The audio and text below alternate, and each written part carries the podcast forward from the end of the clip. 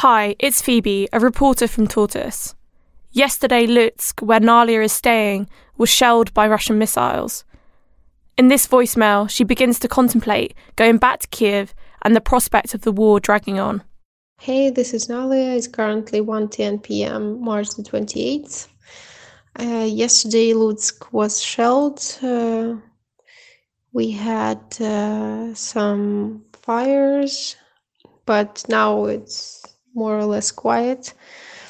Uh, we still have some uh, air sirens, so uh, from time to time we need to hide. But uh, yeah, it's more or less okay.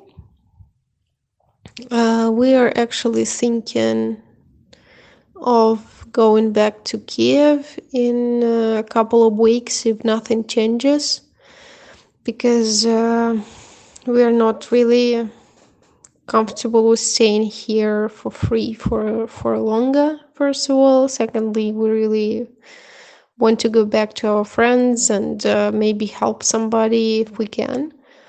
So yeah we'll see how that goes.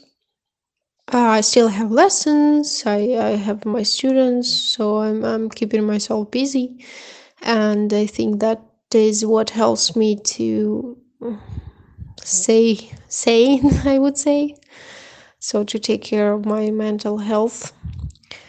Um, yeah. So we hope for the best. We understand that this is war and this will last, and we need to decide what to do in the nearest future because uh, from what I can see, we will be dealing with it for at least six more months, maybe more.